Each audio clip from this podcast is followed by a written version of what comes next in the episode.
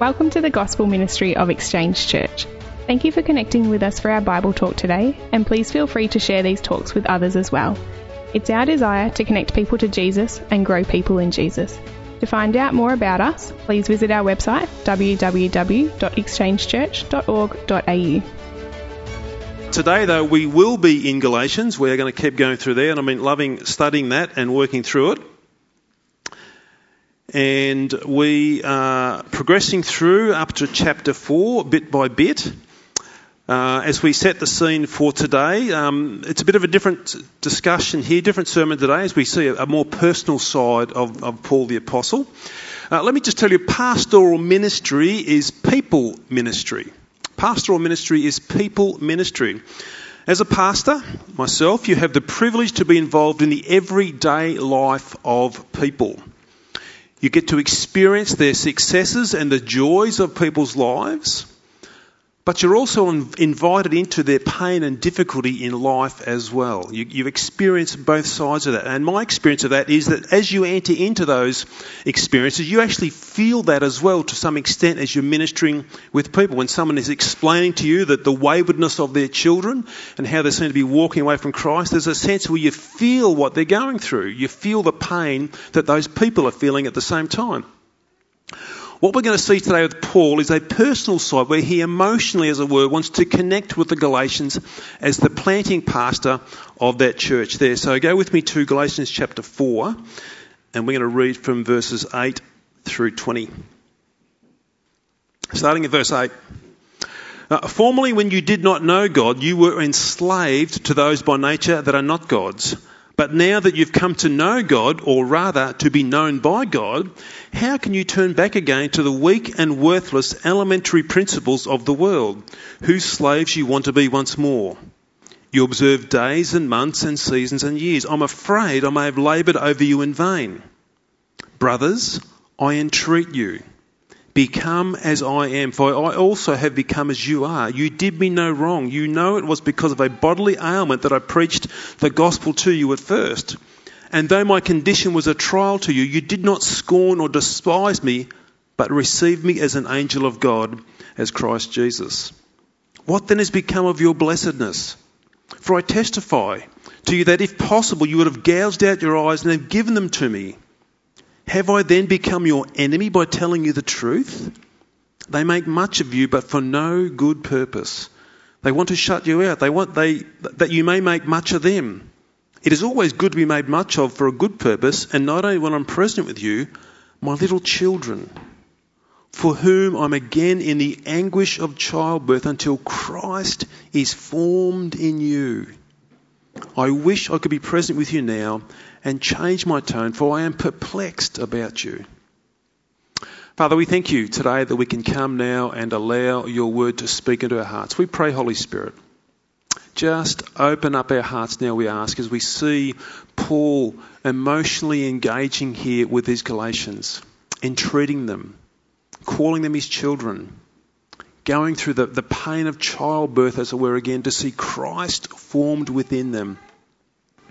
Help us to draw a connection from this today, Lord, as we enter into this passage as well, I pray. Shed light onto it now for us, Holy Spirit, we ask. We pray it in Jesus' name. Amen. Well, when reading through Galatians, you come across here a very different aspect of Paul in this passage right here. Up to this point, reading through the book of Galatians, Paul has had a fairly strong tone, as it were, with his heart grieved over the path that the Galatians have chosen to go down. He's been fairly strong with his words. He's spoken quite firmly, not really mincing any words at all, letting the Galatians know quite clearly what he thinks about where they're going and what path they've chosen this particular time. Hearing the news from them, he was, has not been happy about that, and he's gone that way. But what we see here now is a real picture from Paul of a pastor's heart towards his congregation as they choose this path of error. And what Paul reveals here is this. It's the inward working of the Holy Spirit, as it were, as his heart is transformed by the gospel and filled with Christ's love, which now flows out, as it were, with love and compassion for the Galatian churches here where he's writing to. Here's where we're going to go today. It's this. As the Holy Spirit forms Christ in us, we should then long to see Christ formed in others. As Christ is formed in us, we should long to see Christ formed in others. We'll do something a little different today. We'll interact with this passage from the perspective of a pastor and a congregation. So the pastor's charge and call, and then the congregation's responsibility there in that sense. And we'll see it here from Paul's perspective and see how that works out for us today as well as we open this up. Firstly, Paul is the church planting pastor here of the churches in Galatia, and he has this intimate acquaintance with the people of that province. Paul is burdened by a deep conviction of the gospel. His heart is overflowing with the love of the Holy Spirit, so he sets off to proclaim Christ on mission for the gospel for Jesus. He meets the Galatians on his first journey here, and he finds a listening ear that the Spirit has prepared for him the Galatians, they grasp and they embrace the good news of gospel. They, they embrace Jesus as proclaimed through the gospel. And no doubt with tremendous joy as they understand who Jesus is. And the Paul and the Galatians rejoiced together. Look in verses 13 and 14. We just see a little snapshot of that. You know it was because of a bodily ailment that I preached the gospel to you at first. So for some reason, maybe he was, we'll see, an eye condition caused him to stop in Galatia for some time, and Paul made the most of that. And though my condition was a trial to you, you did not scorn or despise me, but received me as an angel of God, as Christ Jesus. They received Paul gladly and his message as though they were receiving Jesus Christ himself as Paul opened up that truth. Again, in verse 15, we see there they had a state of blessedness joy in Christ to the point for their love for Paul. They would have given him their very own eyes if they could have because of his eye condition. And if we believe some of the extra writings of this time, Paul wasn't, as it were, because you might think, was he some sort of high powered speaker who could just come in and razzle dazzle with his charisma? Paul wasn't that. He wasn't this high powered, well dressed guy preaching the gospel. Actually, what we know about Paul from tradition is he was short, he was badly scarred from all the Roman lashings that he received because of the gospel. He was also beaten and bruised by the Jews. And at this time, he had some sort of really ugly eye condition. That's how Paul was. But they received him with joy and a state of blessedness. But what Paul experiences now with the Galatians is anything but that. He actually experiences a sense of pain through them now and the way he's being treated by them. It's an emotional pain. It's felt in Paul's heart. They're embracing another pathway and they're leaving Christ and going another direction. And Paul's feeling this completely. In verses 8 and 11, he says there, You were formerly enslaved to the things of this world, trying to be saved them. You were formerly enslaved by these things. He said, You've gone back to this worthless religion that you've come from, commemorating days and months and seasons and years, all in obedience to Jewish custom to try and earn salvation. You've gone back to that, Paul says. You're, you're going to be enslaved again. Paul says, I fear that I may have laboured for you in vain. How could you return back to those things? But he's feeling that. He's feeling the sense of loss, the sense of pain. Then he says again in verse 15, What has become of your blessedness? What has become of the joy that you had in Christ? What has become of this peace that you knew? Paul's feeling that as well. He's feeling like you, have lost something, and it's, it's, it's hurting me as I feel that. Then in verse 17, Paul again refers to these false teachers. He says they're taking advantage of you. They're abusing you. They're actually taking you for a ride. And the Galatians, you guys, you are taking it hook, line, and sinker. You just swallowed the whole thing. Paul's saying, I'm feeling this backsliding here, as it were, over the church of Galatia. He's feeling the grief here of seeing these people turn from Christ and go down another pathway which is not the gospel at all. He's feeling this pain. Well, that's the heart of a true pastor. Feeling what's happening within the congregation. A shepherd feels the pain when the sheep are walking away from Christ. I know myself, when I see people making bad choices, there's a sense of heaviness and pain that sits in your own heart when that's happening. Sometimes I see some of the younger ones as they go through a really challenging stage of life and you get on, you watch their social media feed and you hear a bit of chatter on the ground about these particular ones and you feel for them. You feel for these terrible choices they're making. You see the pictures on social media and you think, you poor thing.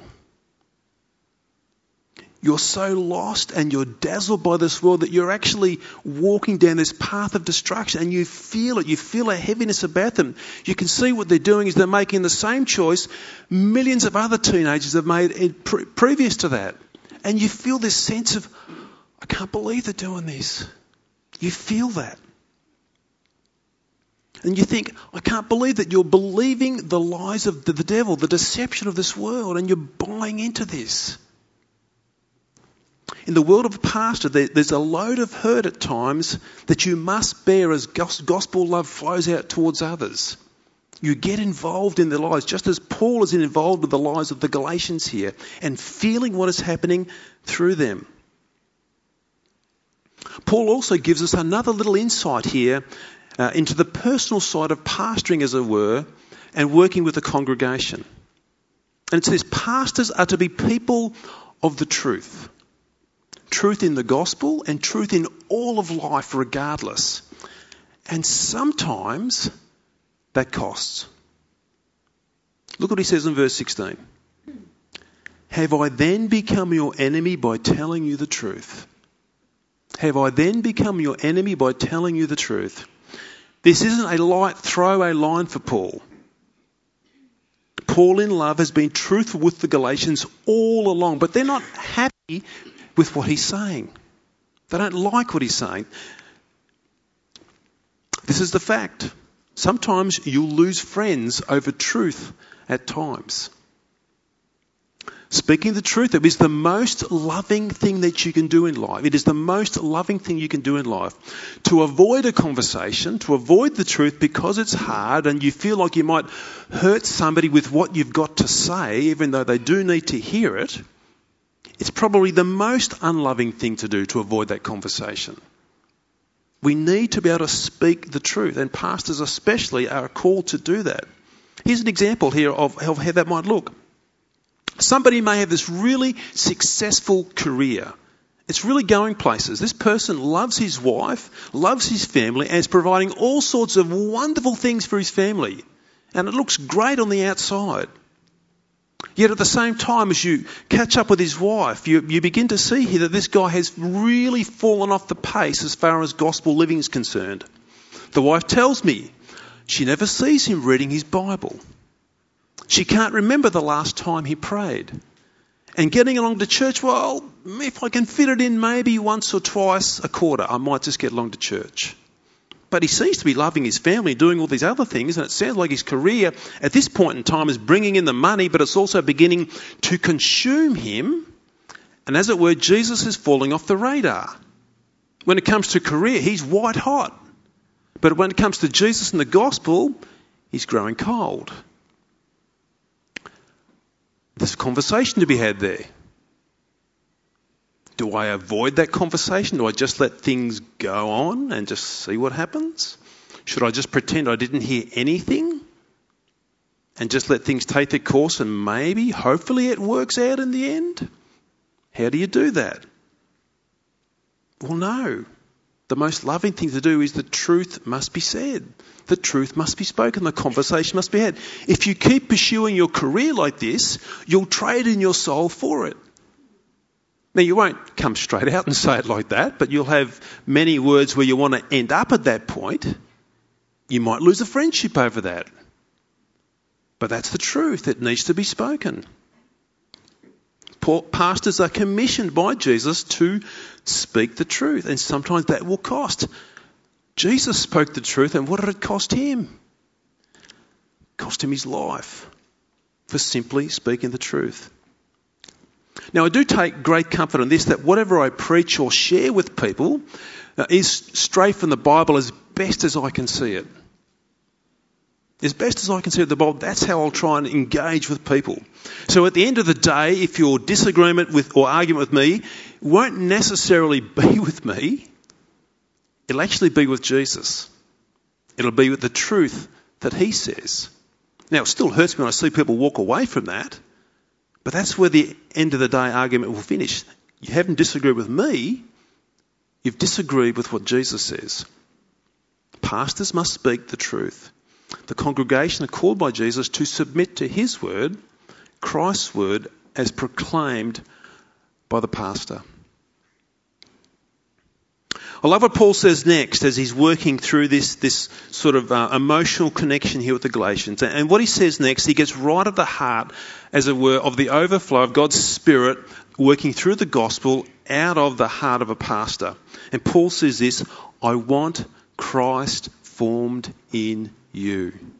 And note the tenderness here with how Paul says this as well. Look in verses 18 and 19. You see here this picture coming of Paul. Now, he's just talking about the false believers, uh, false teachers here before, and he's saying it is always good to be much of for a good purpose.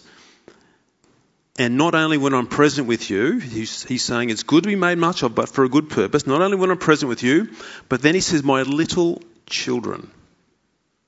My little children, for whom I'm again in the anguish of childbirth until Christ is formed in you. That's the desire there for Paul.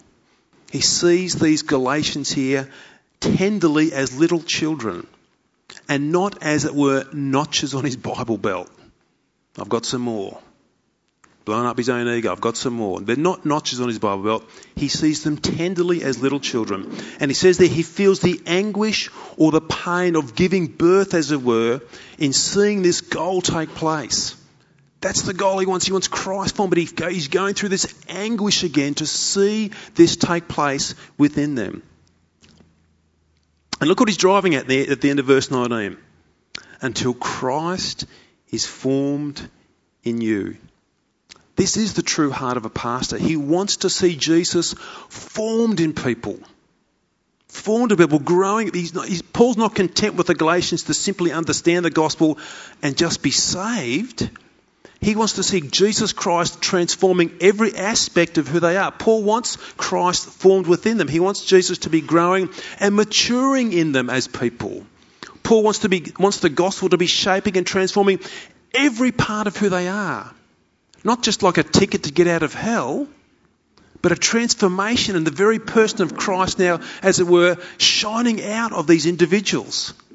The Galatians are falling for these lies of the false teachers because they're lacking this maturity in Christ. They're not able to discern that and they're just falling over when they hear this deceptive lies coming from.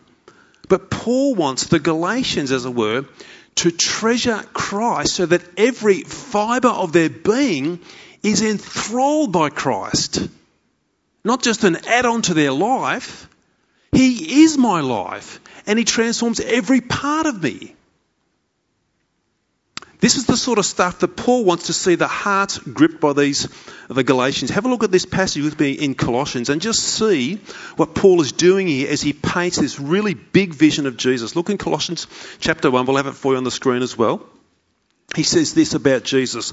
He, Jesus, is the image of the invisible God, the firstborn of all creation, for by him, that is Jesus, all things were created in heaven and on earth, visible and invisible, whether thrones or dominions or rulers or authorities. All things were created through him and for him. And he is before all things, and in him all things hold together. And he is the head of the body, the church. He is the beginning, the firstborn from the dead, that in everything he might be preeminent.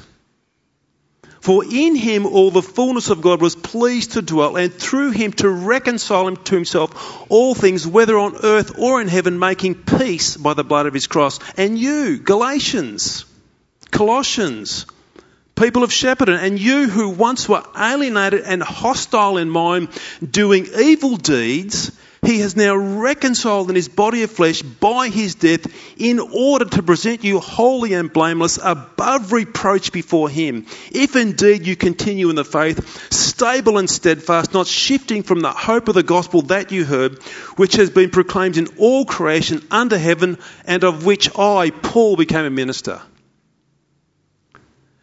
Paul them to be enthralled by that. Paul wants to help them to see this big vision of who Jesus is. That he's before all things and in him all things hold together. I don't breathe unless Jesus allows me to breathe. And he's the one who's died for him because he's reconciled me by his blood upon that cross. Paul wants them to be enthralled by who Christ is. What a Christ. What a Saviour. What a Redeemer. What a Lord. What a priceless treasure he is. And Jesus is ours because he calls us his very own. What does Paul do? He labours with all of his being and thinks of every possible way that somehow Jesus can be formed within the Galatians to get this picture and to get this vision of who Christ is. Paul goes on and says this in Colossians as well. Colossians chapter 1. Him we proclaim, warning everyone, teaching everyone with all wisdom, that we may what? Present everyone mature in Christ. Christ formed within them. For this I toil, says Paul, struggling with all his energy that he powerfully works within me. What's Paul doing? He's not proclaiming himself. Paul's proclaiming Christ so that everyone would be mature in Christ, that Christ would be formed in everyone. And Paul says, I'm doing this through toil and struggling there in Colossians, which sounds very much like the pain and anguish of childbirth again. He's working for this. He's straining for this. He's doing this with the energy, though, of this God's Spirit that lives within him. He wants to see Christ formed within everybody. Why does Paul do this? Because he knows from the experience he's received in Christ, he knows that Jesus is the all surpassing treasure. Paul knows that Jesus' love is the, is the immeasurable love that we have. It's overflowing out of now this truth of who Christ is. And he says this in Romans 8 as he shares this experience. He says, For I am sure that neither death nor life, nor angels nor rulers, nor things present, nor things to come, nor powers, nor height, nor depth, nor anything else in all of creation. That's a lot he's just said right there. All of that cannot separate us from the love of God in Christ Jesus our Lord that is filling up Paul and it's flowing out of him, and he wants other people to know this. He wants this Jesus formed inside of them. It's an overflow of God's Spirit to see the formation of Christ in these Galatians. It's from this gospel love that Paul yearns and pleads for the Galatians to grow in Christ. Look in verse 12, he uses this really powerful word entreat entreat. It's like Paul from the depths of his heart is saying, I'm pleading with you. I'm begging of you. Let Christ be formed within you.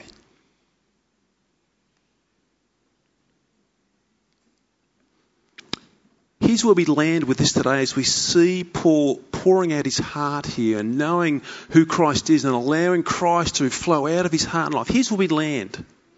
As the lead elder here at Exchange, along with Rob and Stephen, we are pleading with you to all grow in Christ.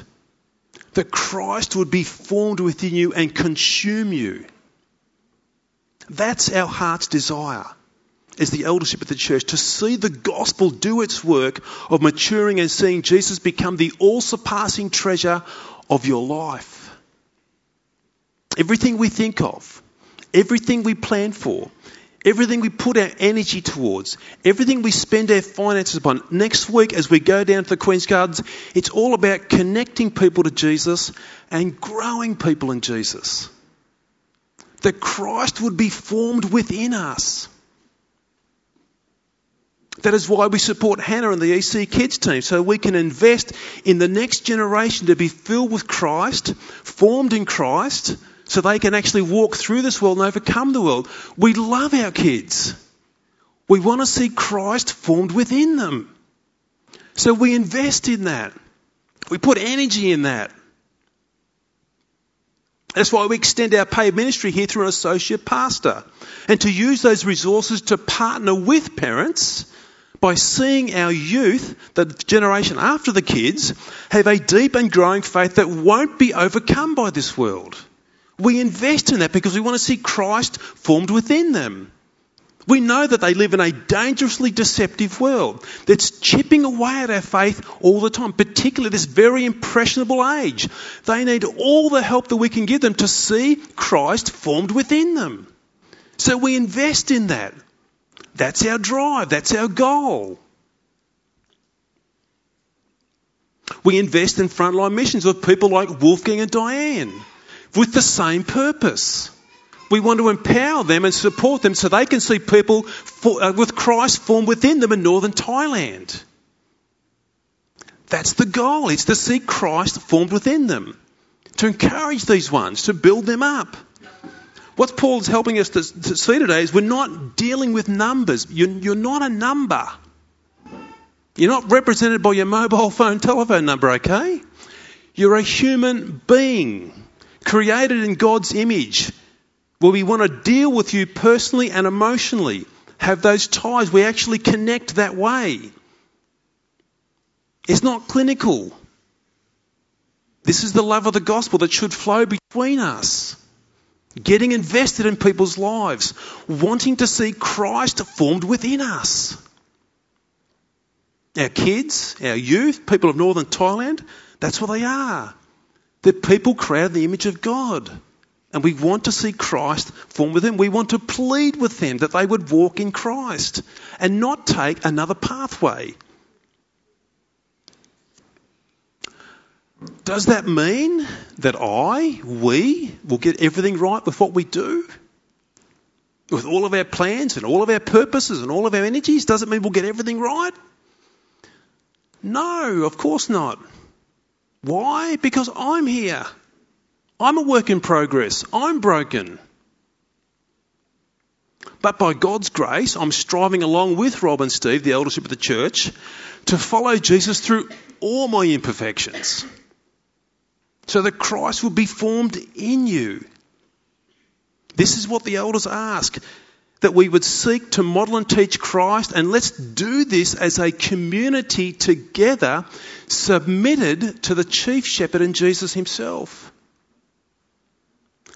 We want to see Christ formed within every single person. Let me finish here as we think about a congregation's response to this. How would that look? Well, I've got this, uh, as I was studying this week, I've got this um, quote from John Stott, which really helped me. Now, I'm not saying you guys aren't doing this, but it helps to clarify this passage, I think. Here's what John Stott says He says this Instead, a congregation's attitude to their minister should be determined by his loyalty to the apostolic message. We've already seen that no minister, however exalted his rank in the visible church, is an apostle of Jesus Christ. Nevertheless, if he is faithful in teaching what the apostles taught, a godly congregation will humbly receive his message and submit to it. They will neither resent it nor reject it. Rather, they will welcome it, even with the deference which, they, which they would give to an angel of God to Christ Jesus himself, because that they recognize that the minister's message is not the minister's message, but the message of Jesus Christ. It is certainly not about me. It is certainly not about me, Rob, and Steve as the elders of this church. It is certainly all about Jesus Christ. And our heart is that Christ would be formed within us. Why is that? Because when Christ is, is formed within us, we are equipped. We are equipped to overcome this world, to overcome the deception, to overcome the lies, to overcome all temptations that might come our way as we see Christ formed within us. This is the call that Paul's put into the Galatians, and this is the call from my heart to see every single person sitting before me and others who will eventually join this church, that Christ would be formed within them because he changes everything. Everything for the good. Doesn't mean it'll be easy, but he changes everything for the good. Let's pray.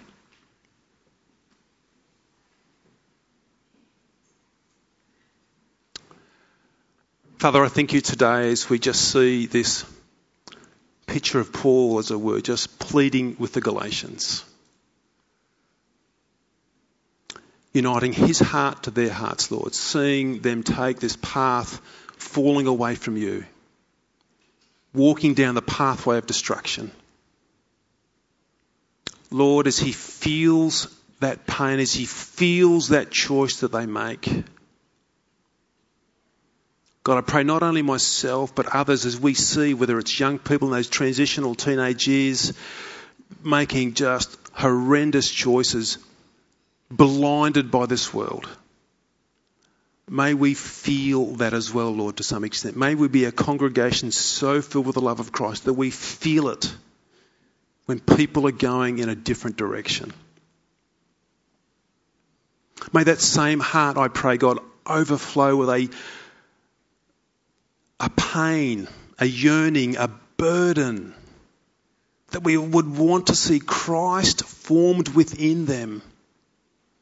Knowing the priceless treasure that He is, the glory that He is, the joy that He is, the strength that He is, the love that He is, that He changes everything. He makes sense of life for us. He is life for us. Holy Spirit, would you do that work in our hearts today, I pray? That we just don't turn up on Sunday and tick the box. We don't maybe turn up midweek and tick the box. That the gospel becomes our life. Intimately involved and connected with the people, all of us looking and yearning for Christ to be formed within us and enjoying the glorious fruits that come from that today. Please engage us in that, I pray. We ask it in Jesus' name. Amen. We trust you have enjoyed our Bible talk from today. If you have any questions or comments from today's talk, please feel free to contact us at info at exchangechurch.org.au. Also, we love to welcome new people at Exchange Church in person, so consider yourself invited to be with us.